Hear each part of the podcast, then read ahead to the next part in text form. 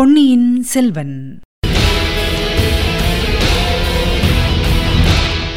வணக்கம் நீங்கள் கேட்டுக்கொண்டிருப்ப தமிழசேஃபம் தமிழசேஃபமில் இனி நீங்கள் கேட்கலாம் பொன்னியின் செல்வன். வழங்குபவர் உங்கள் அன்பின் முனைவர் ரத்னமாலா புரூஸ். பொன்னியின் செல்வன். பாகம் ஒன்று புதுவெள்ளம். அத்தியாயம் பதினான்கு ஆற்றங்கரை முதலை. குடந்தையிலிருந்து புறப்பட்ட வல்லவரையன் முதலில் அரசலாற்றங்கரையை நோக்கிச் சென்றான். வழியில் அவன் பார்த்த காட்சிகள் எல்லாம் சோழ நாட்டை குறித்து அவன் கேள்விப்பட்டிருந்ததைக் காட்டிலும் அதிகமாகவே அவனை பிரமிக்க செய்தன. எந்த இனிய காட்சியையும் முதல் முறை பார்க்கும்போது அதன் இனிமை மிகுந்து தோன்றுமல்லவா? பசும்பயிர் வயல்களும் இஞ்சி மஞ்சள் கொல்லைகளும் கரும்பு வாழை தோட்டங்களும் தென்னை கமுகுத் தோப்புகளும் வாவிகளும் ஓடைகளும் குளங்களும் வாய்க்கால்களும் மாறி மாறி வந்து கொண்டே இருந்தன. ஓடைகளில் அல்லியும் குவளையும் காடாக பூத்துக் கிடந்தன. குளங்களில் செந்தாமரையும் வெண்தாமரையும் நீலோத்பலமும் செங்கழு நீரும் கண்கொள்ளா காட்சியளித்தன.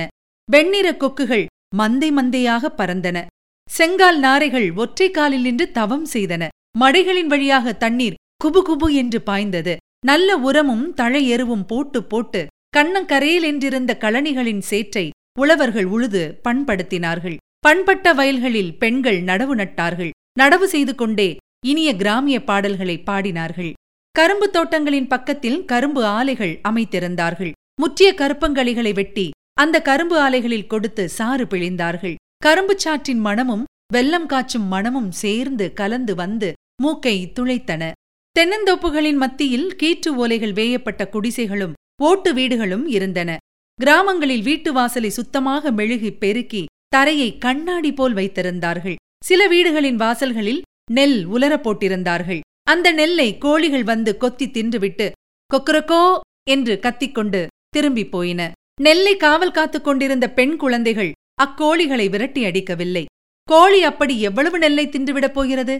என்று அலட்சியத்துடன் அக்குழந்தைகள் சோழியும் பல்லாங்குழியும் ஆடிக்கொண்டிருந்தார்கள் குடிசைகளின் கூரைகளின் வழியாக அடுப்பு புகை மேலே வந்து கொண்டிருந்தது. அடுப்பு புகையுடன் நெல்லை புழுக்கும் மணமும் கம்பு வறுக்கும் மணமும் இறைச்சி வதக்கும் நாற்றமும் கலந்து வந்தன. அக்காலத்தில் போர் வீரர்கள் பெரும்பாலும் மாமிச பட்சணிகளாகவே இருந்தார்கள். வல்லவரையனும் அப்படித்தான். எனவே அந்த மனங்கள் அவனுடைய நாவில் ஜலம் ஊறச் செய்தன. ஆங்காங்கே சாலை ஓரத்தில் கொல்லர் உலைக்களங்கள் இருந்தன. உலைகளில் நெருப்புத் தணல் தகதகவென்று ஜொலித்தது. இரும்பை பட்டறையில் வைத்து அடிக்கும் சத்தம் டனார் டனார் என்று கேட்டது. அந்த உலைக்களங்களில் குடியானவர்களுக்கு வேண்டிய ஏர்கொழு மண்வெட்டி கடப்பாறை முதலியவற்றுடன் கத்திகள் கேடயங்கள் வில்கள் ஈட்டிகள் முதலியன குப்பல் குப்பலாக கிடந்தன. அவற்றை வாங்கிக் கொண்டு போக குடியானவர்களும் போர் வீரர்களும் போட்டி போட்டுக் கொண்டு காத்திருந்தார்கள். சிறிய கிராமங்களிலும் சின்னஞ்சிறு கோவில்கள் காட்சியளித்தன. கோவிலுக்குள்ளே சேமக்கலம் அடிக்கும் சத்தமும் நகரா முழங்கும் சத்தமும் மந்திர கோஷமும் தேவாரப் பண்பாடலும் எழுந்தன. மாரியம்மன் முதலிய கிராம தேவதைகளை மஞ்சத்தில் எழுந்தருள பண்ணிக்கொண்டு பூசாரிகள் கரகம் எடுத்து ஆடிக்கொண்டும் உடுக்கு அடித்துக் கொண்டும் வந்து நெல் காணிக்கை தண்டினார்கள். கழுத்தில் மணி கட்டிய மாடுகளை சிறுவர்கள் மேய்ப்பதற்கு ஓட்டிப் போனார்கள். குடியானவர்கள் வயலில் வேலை செய்த அலுப்பு தீர மரத்தடியில் உட்கார்ந்து இளைப்பாறினார்கள். அப்போது செம்மறியாடுகளை சண்டைக்கு ஏவி விட்டு அவர்கள் வேடிக்கை பார்த்தார்கள். வீட்டுக்கூரைகளின் மேல் பெண் மயில்கள் உட்கார்ந்து கூவ அதை கேட்டு ஆண் மயில்கள் தோகையை தூக்க முடியாமல் தூக்கிக் கொண்டு ஜிவ்வென்று பறந்து போய் அப்பெண் மயில்களுக்கு பக்கத்தில் அமர்ந்தன. புறாக்கள் அழகிய கழுத்தை அசைத்துக் கொண்டு அங்குமிங்கும் சுற்றின. பாவம் கூண்டுகளில் அடைப்பட்ட கிளிகளும் மைனாக்களும் சோக கீதங்கள் இசைத்தன. இப்படிப்பட்ட காட்சிகளையெல்லாம் பார்த்து கழித்துக் கொண்டு வந்தியத்தேவன் குதிரையை மெல்ல செலுத்திக் கொண்டு சென்றான். அவனுடைய கண்களுக்கு நிறைய வேலை இருந்தது. மனமும் இந்த பல்வேறு காட்சிகளை பார்த்து மகிழ்ந்து கொண்டிருந்தது. ஆயினும் அவன் உள்மனத்திலே லேசாக பணியினால் மூடுண்டது போல் ஒரு பெண்ணின் முகம் தெரிந்து கொண்டே இருந்தது. ஆஹா அந்த பெண் அவளுடைய செவ்விதழ்களை திறந்து தன்னுடன் சில வார்த்தை பேசியிருக்க கூடாதா? பேசியிருந்தால் அவளுக்கு என்ன நஷ்டமாயிருக்கும்? அந்த பெண் யாராயிருக்கும்? யாராயிருந்தாலும் கொஞ்சம் மரியாதை என்பது வேண்டாமா?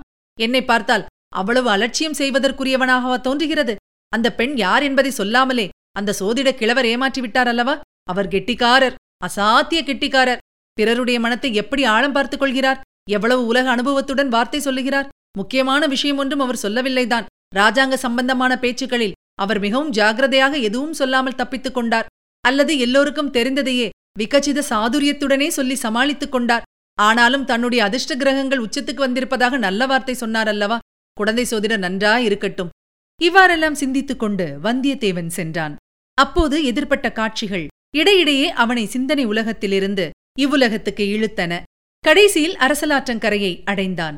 சிறிது தூரம் ஆற்றங்கரையோடு சென்றதும் பெண்களின் கைவளை குலுங்கும் சத்தமும் கலகலவென்று சிரிக்கும் ஒலியும் கேட்டன. அவர்கள் இருக்கும் இடம் தெரியாமல் அரசலாற்றங்கரையில் அடர்ந்து வளர்ந்திருந்த மரங்கள் மறைத்துக் கொண்டிருந்தன. எங்கிருந்து அப்பெண்களின் குரல் ஒலி வருகிறது என்று கண்டுபிடிக்க வந்தியத்தேவன் ஆற்றங்கரை ஓரத்தை உற்று பார்த்துக் கொண்டே சென்றான். திடீரென்று ஐயோ ஐயோ முதலே முதலே பயமாயிருக்கிறதே என்ற அபய குரலையும் கேட்டான். குரல் வந்த திசையை நோக்கி குதிரையை தட்டிவிட்டான். அந்த பெண்கள் இருந்த இடம் இரு மரங்களின் இடைவெளி வழியாக அவனுக்கு தெரிந்தது.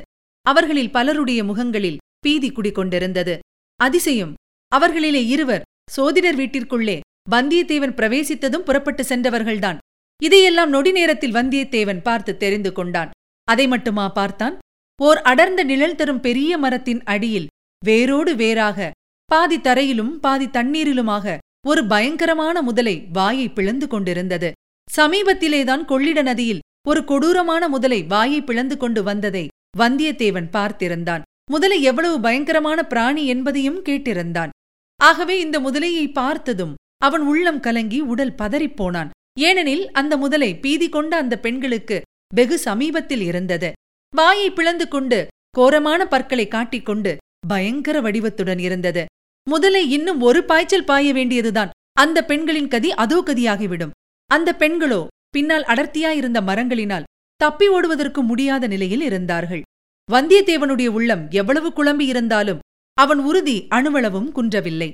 தான் செய்ய வேண்டியது என்னவென்பதைப் பற்றியும் அவன் ஒரு கணத்துக்கு மேல் சிந்திக்கவில்லை. கையில் இருந்த வேலை குறிபார்த்து ஒரே வீச்சாக வீசி எறிந்தான். வேல் முதலையின் கெட்டியான முதுகில் பாய்ந்து சிறிது உள்ளேயும் சென்று செங்குத்தாக நின்றது.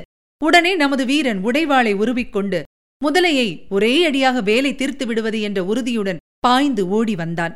அந்த சமயத்தில் அப்பெண்கள் கலகலவென்று சிரிக்கும் சத்தம் கேட்டது.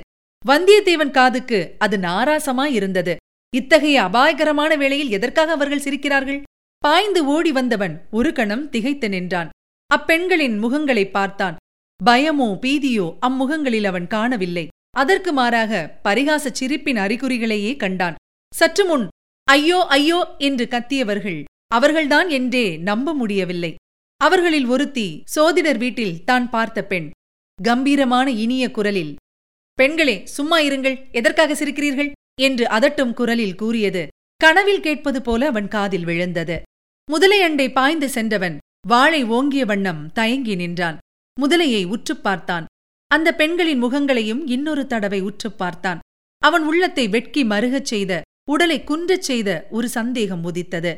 இதற்குள்ளாக அந்த பெண்மணி மற்றவர்களை பிரிந்து முன்னால் வந்தாள். முதலைக்கு எதிர்ப்புறத்தில் அதை காப்பாற்றுகிறவளைப் போல் நின்றாள். ஐயா தங்களுக்கு மிக்க வந்தனம். தாங்கள் வீணில் சிரமப்பட வேண்டாம் என்றாள். இதுவரை நீங்கள் கேட்டது பொன்னியின் செல்வன். வழங்கியவர் உங்கள் அன்பின் முனைவர் ரத்னமாலா புரூஸ். மீண்டும் அடுத்த அத்தியாயத்தில் சந்திக்கலாம். இணைந்திருங்கள் மகிழ்ந்திருங்கள்.